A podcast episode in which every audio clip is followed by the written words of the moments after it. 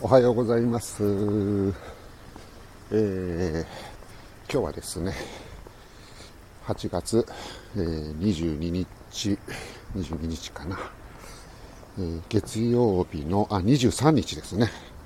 23日月曜日の、今、朝4時前、3時58分ぐらいですかね、の、京都の駅前を今歩いておりまして、これからちょっと公園に行ってですね、国際宇宙ステーションの通過の様子を中継してみたいと思っています。今日はこの地図にお示し示したように、え、4時20分前後、20分過ぎですかね、に国際宇宙ステーションが本州の南側太平洋上を通過します。なので、えー、今日はですね5分ぐらい国際宇宙ステーションが見れるような条件になっていますので月曜日の、まあ、早朝ということでですねだいぶ条件としては 厳しいんですけど、えー、頑張って中継してみたいなと思っています。えー、っとですね、もう少しすると僕は、えー、中継地点の京都梅小路公園初めて行くところなんでねちょっとたどり着けるかどうかわからないですけどそちらの方に伺ってみたいと思います。今、えー、僕はですね京都駅の、えー、八丈口の方から、えー、これはどっち側っていうのかな。西の方に向かって歩いていまして近鉄の高架の下を通って信号を渡っています。あ今 JR のサンライズ出雲ですかねがちょうど通過してますね。今現役で残っている定期便の唯一の寝台列車ですよね。確か。昔はね寝台列車たくさん通ってましたけど、えー、今は唯一の、寝台列車。あ、ロビンさんどうもおはようございます。来ていただきましてありがとうございます。これはこれは、えー、もしかしてずっと起きてらっしゃいました？僕は、えー、3時半に目覚ましをしてですね、なんとか起きれたという、そんな形になっています。いや、今日はね、あのだいぶ、時間も時間なので、あんまりね、皆さん、無理されないようにと思っていたんですけど、ロビンさん、来ていただきましてありがとうございます。もしかしたら一人で 中継かななんて思っていたんですけど、えー、嬉しいです。今、えっ、ー、と、JR、さっきサンライズ、えー、サンライズ出雲と瀬戸って昔はね、昔っていうかもともと2つあったと思うんですけど、今も2つあるのかな。とにかくサンライズがですね、今、えー、この山陽本線を通過していきまして、あ、3時55分に目覚ましをかけておりました。あ、じゃあ、寝起きですね、ロビンさん。ありがとうございます。いやー、ロビンさんに来ていただけるんだったら、本当中継ね、こうやって頑張ってやってよかったです。まあね、今日もね、あのー天気がどうかななんて思ったんですけど、この感じだと見れるかもしれないですね。で、僕はですね、今日は梅小路公園から、中継をさせていただくんですけど、ここ何日か京都に出張で来ておりまして、えー、梅小路公園で今日はやろうということで、前もってお知らせもしていたので、こっちに来ています。ただですね、えー、ホテルに着いて思ったんですけど、自分の部屋からだと、えー、バッチリ見えるなと思って その時はどうしようかなと思ったんですけど、まあね、梅小路公園でやるって言っちゃったんで、えー、来ていました。今、滝の種、これ、滝の種の本社なのかな？えー、大きな滝の種って書いた、えー、ところに来ていまして、この裏あたりですかね。ちょっと地図を見てみましょうか。ああ、そっか、まだそのまままっすぐ進めばいいのか。かりました。じゃあ、線路沿いの方が分かりやすいと思うんで、一旦そちらに戻ります。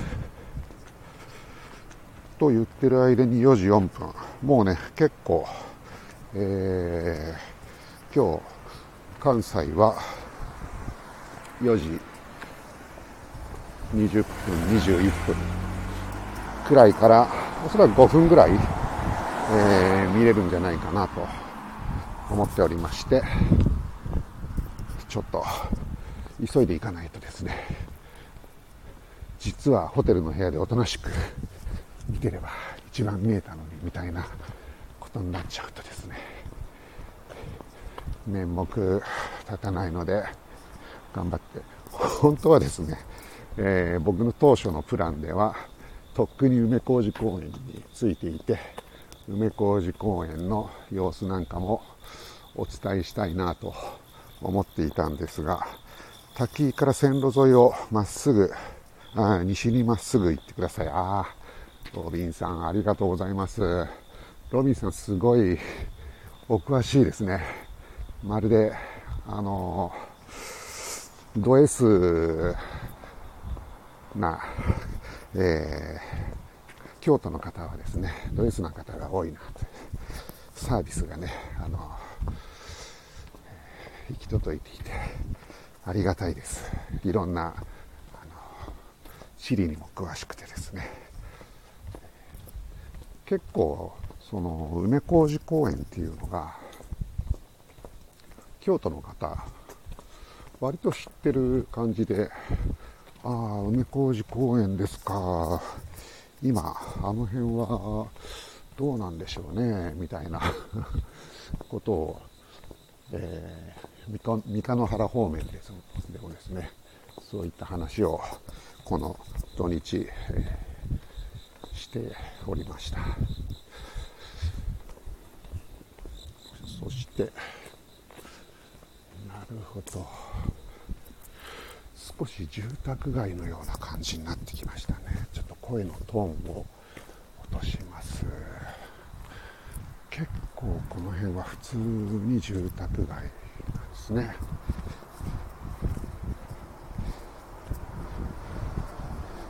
あ、ロビンさん、えー、姫様の小さな頃によく出かけた公園なので、そうなんですね。梅小路公園っていうのは、僕は、ただ、今回近くて良さそうだからということで、えー、まあ、言ってみれば適当にチョイスしたんですけど、結構有名な公園なんですね。京都の方にとってみたら。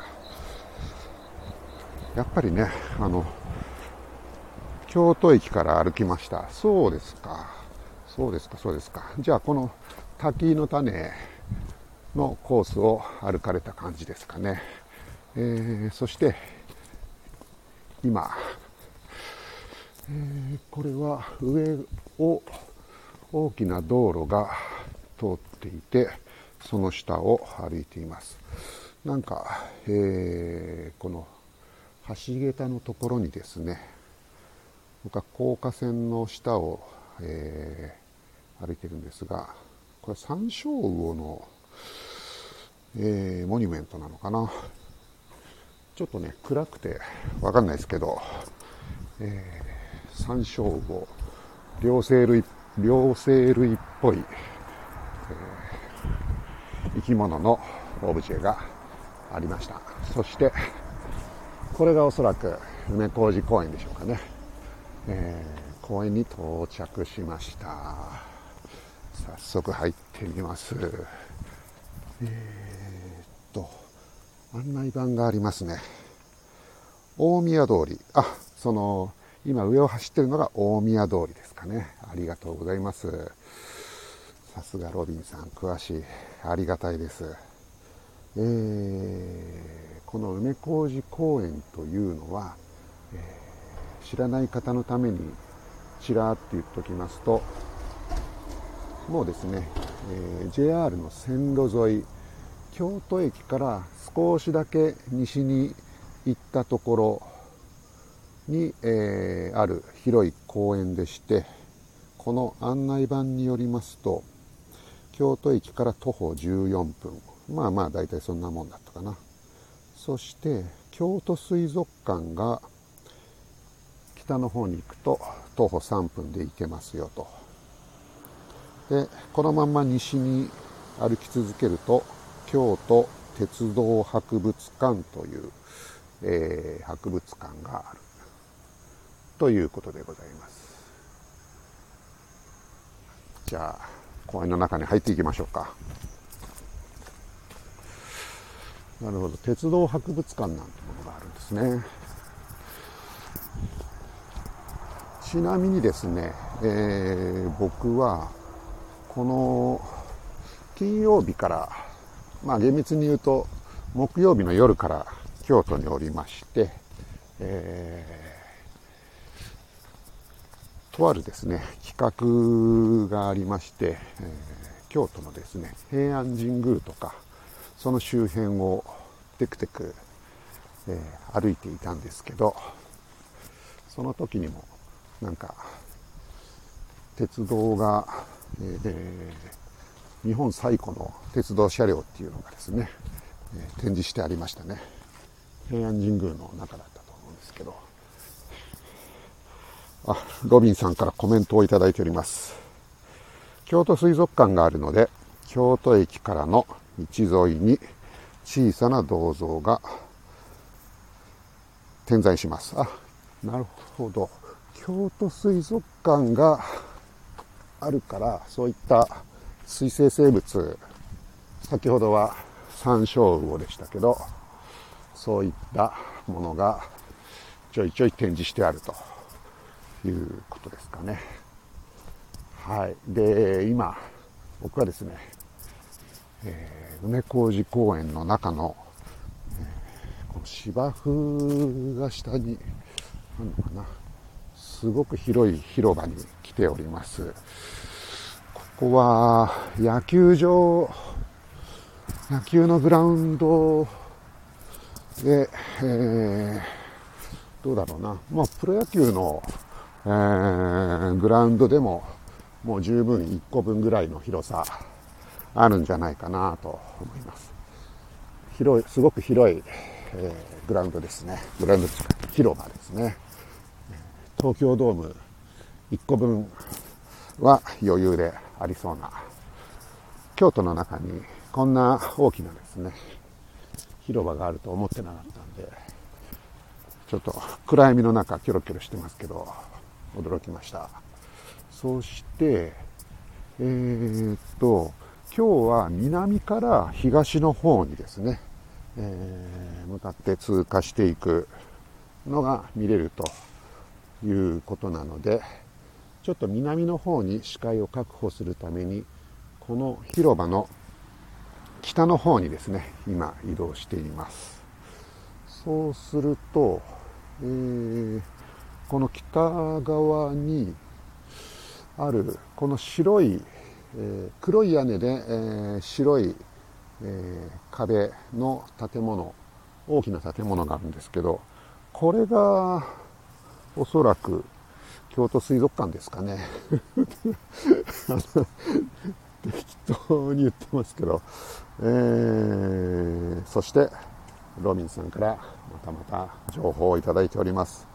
今日はですね、えー、ガイドロビンさんと共にお送りするようなスタイルに、えー、させていただいておりますが昔は梅小路蒸気機関車館でしたが5年前に京都鉄道博物館に生まれ変わりましたということ。あなんかあれですかね。蒸気機関車がこの機関車トーマスの基地みたいな感じでぐるっとあの円形に並べられてるような写真。これ京都のどっかですよみたいな。のをかつて見たことがあるんですけどそういったものだったのが今は、えー、蒸気機関車だけでなくいろんなものにやってる。そんなことでしょうかね、えー、山陰本線の高架沿いに鉄道博物館がありますね。あ山陰本線の高架沿いああえー、っと僕が歩いてきた、えー、京都駅からずっと西の方に歩いてきた、えー、あの線が山陰本線ということでよかったでしょうか。それともあれは山陽本線で山陰本線ってのはまた別にあるのかな。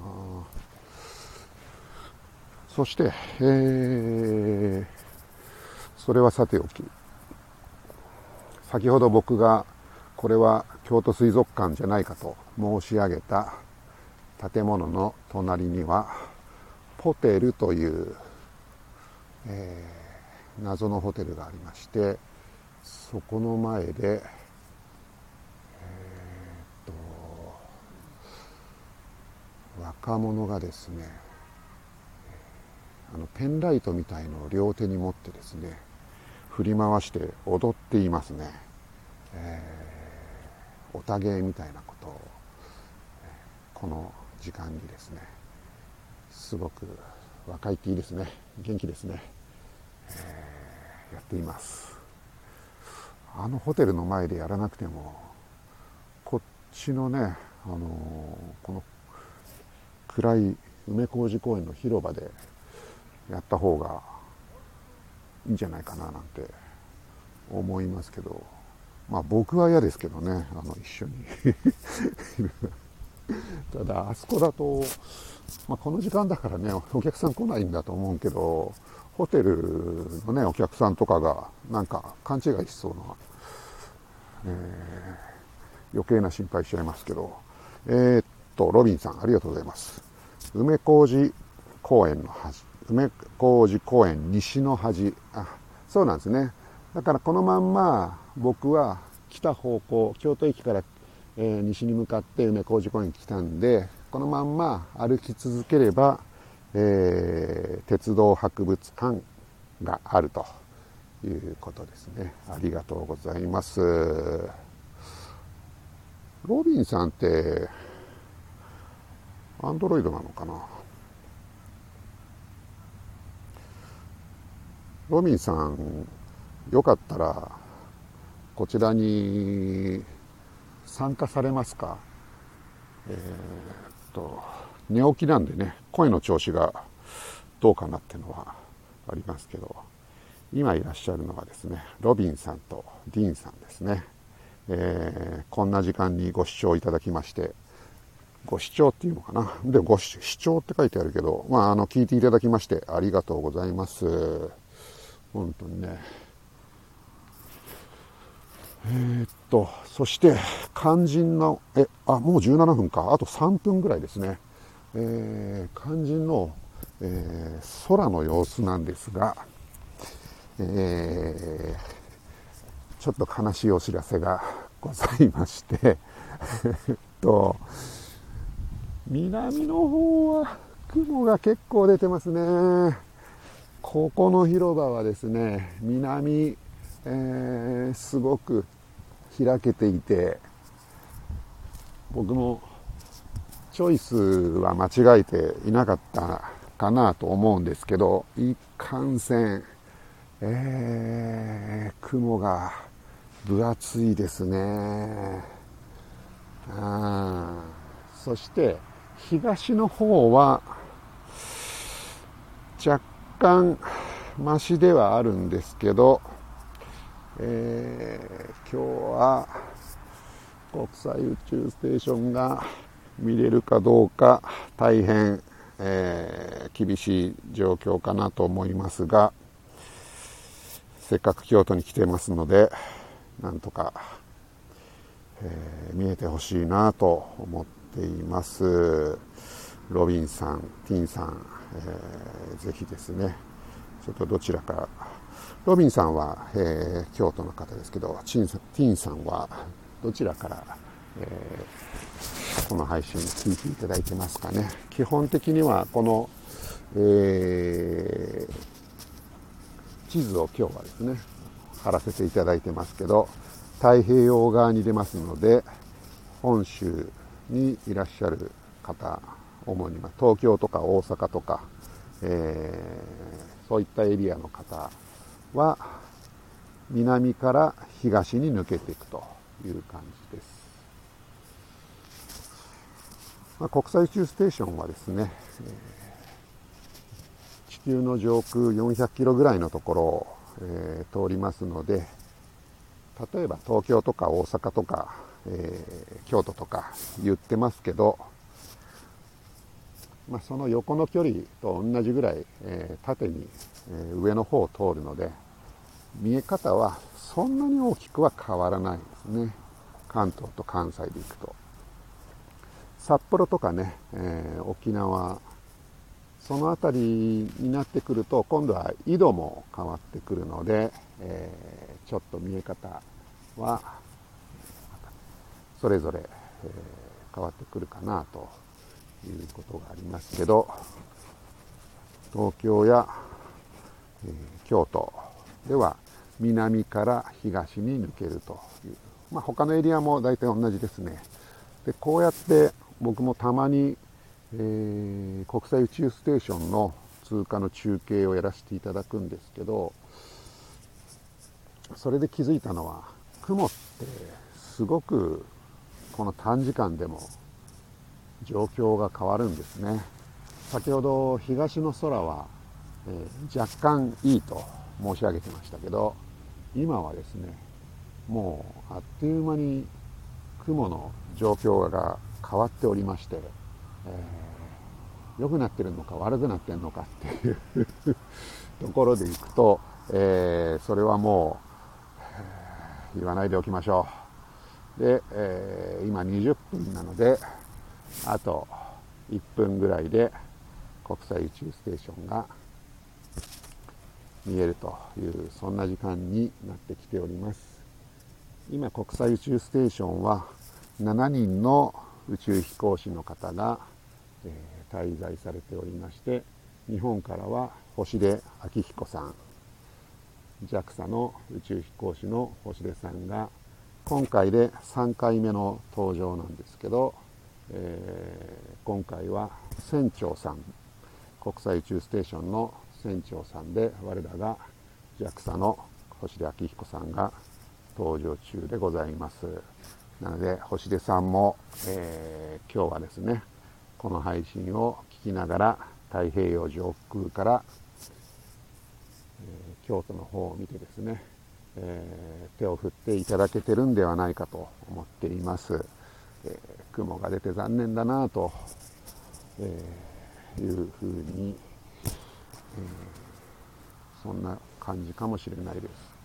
ちょっとですね、またこうやって見てると雲がですね、えー、少し薄くなってきましたので、え、もしかしたら一瞬でもちらっと星出さんとですね、目が合うかもしれないです。先週ぐらいですかね、星出さん、船外活動もね、されてましたね。えー昔はね宇宙遊泳なんて言ってましたけど、まあ、宇宙服着てあの国際宇宙ステーションの外に出て、えー、機械のメンテナンスをしたり、えー、そういった活動船外活動。英語ではスペースウォークって言ってますけどね、えー、今回のその、えー、星出さんが滞在中のミッションではかなり、えー、スペースウォークやられてますねああロビンさんすいませんもしもしもしもし、聞こえますか？聞こえます。ごめんなさい、気づか気がつかなくて。いいです、いいです、そんなのは。やっと私もね、はい、家の中は狭いもんですからね。はい。外へ出ないことにようと思って。あ、外に出ていただいてるんですね。もしもし。あれ、ロビンさんなっちゃったかな。えーまた落ち着いたら、えー、参加してきていただければと思っています。えー、そんな風に話していたらですね、えー、もう8、20。ごめんなさい。ああ、どうもどうも。ちょっとね、電波が悪くて。大丈夫です。はい。曇っちゃってますね。曇っちゃってますね、今日はね。はい。まあ、日本全国ね、見れる条件なんですけど、本当そうですね。あの、今、サムネにね、上げていただいてますもんね。うんはい。太平洋を通りますので、はい、えー、そちらの方は、まあ、ちょっと諦めずに、今、もし雲の合間とかが南から東の方にあれば、そこでもうピンポイントで貼っていただくような感じですかね、今日はね。はい。はい、いやべったり雲かな。さっきね一瞬あの、うん、月の光がね西の空に雲のそうなんですね。雲越しに少し見えたんですけどね。あロビンさん。はい。今雨って大丈夫ですか？こっちは今今大丈夫ですね。あすごい雨の音。そうなんですよ。急に急にね今ロビンさん入ってきた時は何ともなかったんですけどね。雨降ってきました私基本晴れ男なのにな。僕はですね三日野原ではいつもまあ部長来ると雨がなみたいな感じで。えそうなんですか？そうなんですよ、うん、まあまあ。いやなるほど。京京都のね、はい、京都の南側15キロぐらいしか離れてないんですけどね直線ではね。あ宇治っていうところはね。あの平等院のあるところですね、はい、あそうですね。はい、はい、いや今日は宇治から中継に参加していただきました。ありがとうございます。いやいやあのー、本当なら車でも駆けつけてそちらの方でね ご一緒させてもらえればよかったんですがいやいやいやいやまあまたねやりたいなとは思ってますんで。はい今日はまあこの雨だしね残念ですけど。いやこの頃雨が本当にゲリラ豪雨みたいな雨ばっかりですからね。気をつけてくださいね。で先ほど京都駅からずっと線路沿い歩いてらっしゃったそのすぐ横が山陰本線になりますね、山陰本線なんですね、はい、でちょうどその梅小路の鉄道博物館の前に、うん、え新しく梅京都西梅小路公園駅かなんかっていう駅が、えー、それこそ1年ほど前に開業したところなんですよあ駅があるんですねはい鉄道博物館の本当にすぐ近くですあそうなんですかはい。そこ、以前はね、京都駅を出ると丹波口という五条通りにの交差点のところまで駅はなかったんですよ。はい。じゃあ、その丹波口の手前とそう、丹波口と京都駅のちょうど間ということで、梅小路のところに駅を設けたんですね。あああうん、で、以前はその駅があったところに、はい、山陰本線に入るための大阪方向から来る線路があったんですけどね。はい。それが、えー、結局駅ができたことによって、はい、大阪方向からの、えー、線路は撤去になったんですね。閉鎖になったんです。はいはい。はい。ですから鉄道公園のところに実は山陰本線の大阪方向への線路と京都駅に向かう線路のちょうど分岐になっているあたりその三角形ですねそれとあと東海道線との、はいえー、間に、えー、梅小路鉄道博物、えー京都鉄道博物館が出来上がったっていうあ感じになりそうます。いうことなんですね。はい。そうするとその、あ、すみません。大阪方面との、あの、鉄道、あ、線路っていうのはもうないんですか？今はね、もう大阪方向へまっすぐ行く列車はなくなりまして、おお、そうなんですね。はい。はいはい今ですね、また、ええ。あの、その山椒魚の像のところまで戻ってきあまし、て、戻ってきました。この線路からこの道がぐーっと北の方になんかカーブしてる感じで、ここがあれですかね、鉄道の跡ですかね、違うのかな、これは。ただ道がそういうふうになってる。道はそうなってる、えーだけで、あなるほど斜めに、ええ。だいたいぐるっちょうどね、その山椒魚のあたり、要するに大宮を過ぎたあたりか大ら、えー山陰本線が、はいえー北方向へ回るために大きくカーブを描いてるんですね。あ、そうなんですね。はい。で、まあ、一番その京都線路沿いをずっと歩いてると梅小路の、えー今人を乗せて機関車がね短い距離往復するんですけどあ、そうなんですかうん。機関車走ってるんですね。はい、えー鉄道博物館が営業されてると、はい。はい、30分ごとぐらいに沖ぐらいにね、はい運行されてたりするんですけどね、ああ、そうなんですね。はい、ですから、えー公園のすぐそ横をねはい。蒸気機関車が通りますのでああ、それはまた懐かしい匂いがしますよ。楽しい。あ ロビンさん、ロビンさんは、あれですか、その、蒸気機関車、さ現役の頃とか、少し記憶があったりとか。七線がね、私は小学校5年生くらいまで、はい。蒸気機関車でした蒸気。機関車、はい、あ C58 そうという。タイプの機関車がずっとね、貨物列車として走ってたんですよ。ああ、そうだったんですね。は。ないるほど。ちなみに、さっきね、あの、はい中継でもしかしたら聞かれたかもしれないですけど、サンライズ、あ、そうですよね。ええちょうど、まあ、珍しいのに淡いなられましたね、とそう思ないんですよ。本当にね、ちょうどいいタイミングで、はい。ええ見てる。昔は、昔はっていうか、本当に、いつ頃までですかね。15年ぐらい前までは、結構寝台列車って走ってたかななんて思うんですけど、そうですね。20年ぐらい前までですかね。20そうですね、20年ぐらい前ですうね。ん。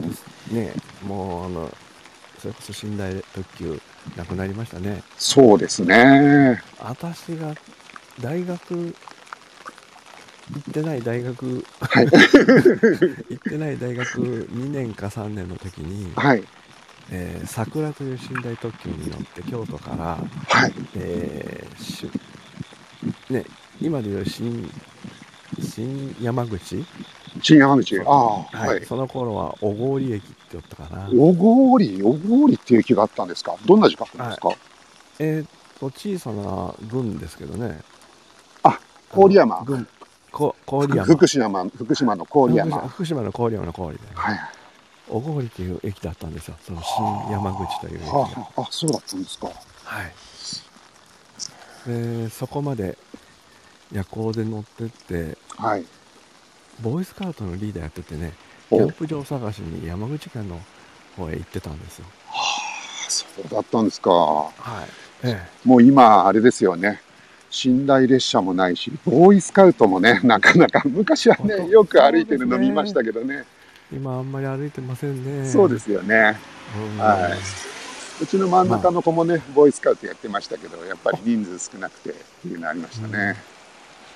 はい。ねあのその頃本当に夜行列車でそれがい唯一私夜行列車乗ったあ経験じゃないかな 夜行列車ってすごくいいですよね。僕も何回か乗ったことあるんですけど、はあ、はあはあはい。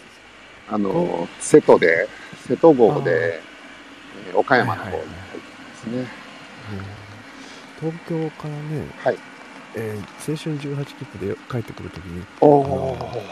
ね大垣行き乗りましたか。乗りたかったんですけどねああ、なるほど。はい残念なタイミングばっかりだったああ、そうだったんですね。はいあれがね、また、ちょっと、この鉄道、ね、あの、あんまり知らない方は何話してんだ、この人たちみたいな。あそうですねかもしれないですけど。あの、大垣、大垣行きっていう、岐阜県ですかね、あれは。そうです。岐阜県大垣で、要するに、えー、名古屋と、JR 東海さんの大きな駅の一番西の端っこっていうあたりですよね。あの、東海道線ではね。メジャーな地名で行くと、名古屋と米原の間ぐらいな感じですかね。そうですね。ちょうど、ね、そこからまだ、えー JR 東海さんは3駅ほど残してるんですね。JR 西に入るまでは。あ、そうなんですね。はい、あれは JR 東海のエリアで、じゃあ、大垣行きっていうのは終わってた。終わっちゃうんですよ。東京の人間から見るとなんかね、もうだいぶ関西の方に行ったようなイメージありますけど、実はそうではなかったと。あと3駅ほど残して、ねはいえ僕はそれこそ3回ぐらい関ヶ、あ、関ヶ原。ーうん、のすぐ手前で、あ、そういうことなんですね。はい大垣がありますからね、あの東京から見て手前、そういうことですね。こっちから見るとね、あの、はい。関ヶ原の向こうですね。やっぱり関東と関西の、ね、違いっていうか、その分岐点が関ヶ原に、やっぱそういうところでもあったということですかね。そうそうそうそう。ねえ JR 西西日本はあの東海道線でいうと、うん米原駅からスタートですからね。そうなんですね。前原からが JR 西。そうなんです。はあはあちなみにロビンさんは、その青春18切符ではどちらの方に行かれたんですか、あの、そんなにうろうろしてないんですよ。ちょうど仕事で、あ、お仕事で。仕事に行ってたとこ聞いてしてた頃ですね。はい。ええ、それこそ40ぐらいの時に、東京で応援に行ってたんですよね。あ東京に応援してに行はい、ってて、はい、最初2ヶ月の約束だったんで、はい。京都のアパートを引き払わずに東京に行ってたんああ、はい。ですね。で、月に2回ほど京都へ帰ってくるのに、。にああ、はい。ええあの安くつけようとして、あなるほど、なるほど。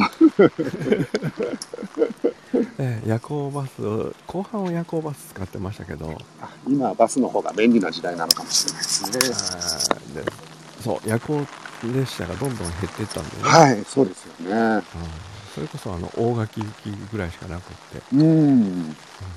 ちなみに、大垣行きっていうのは大体あれですよね。10夜の11時半とか、もう日付が変わるちょっと手前ぐらいに。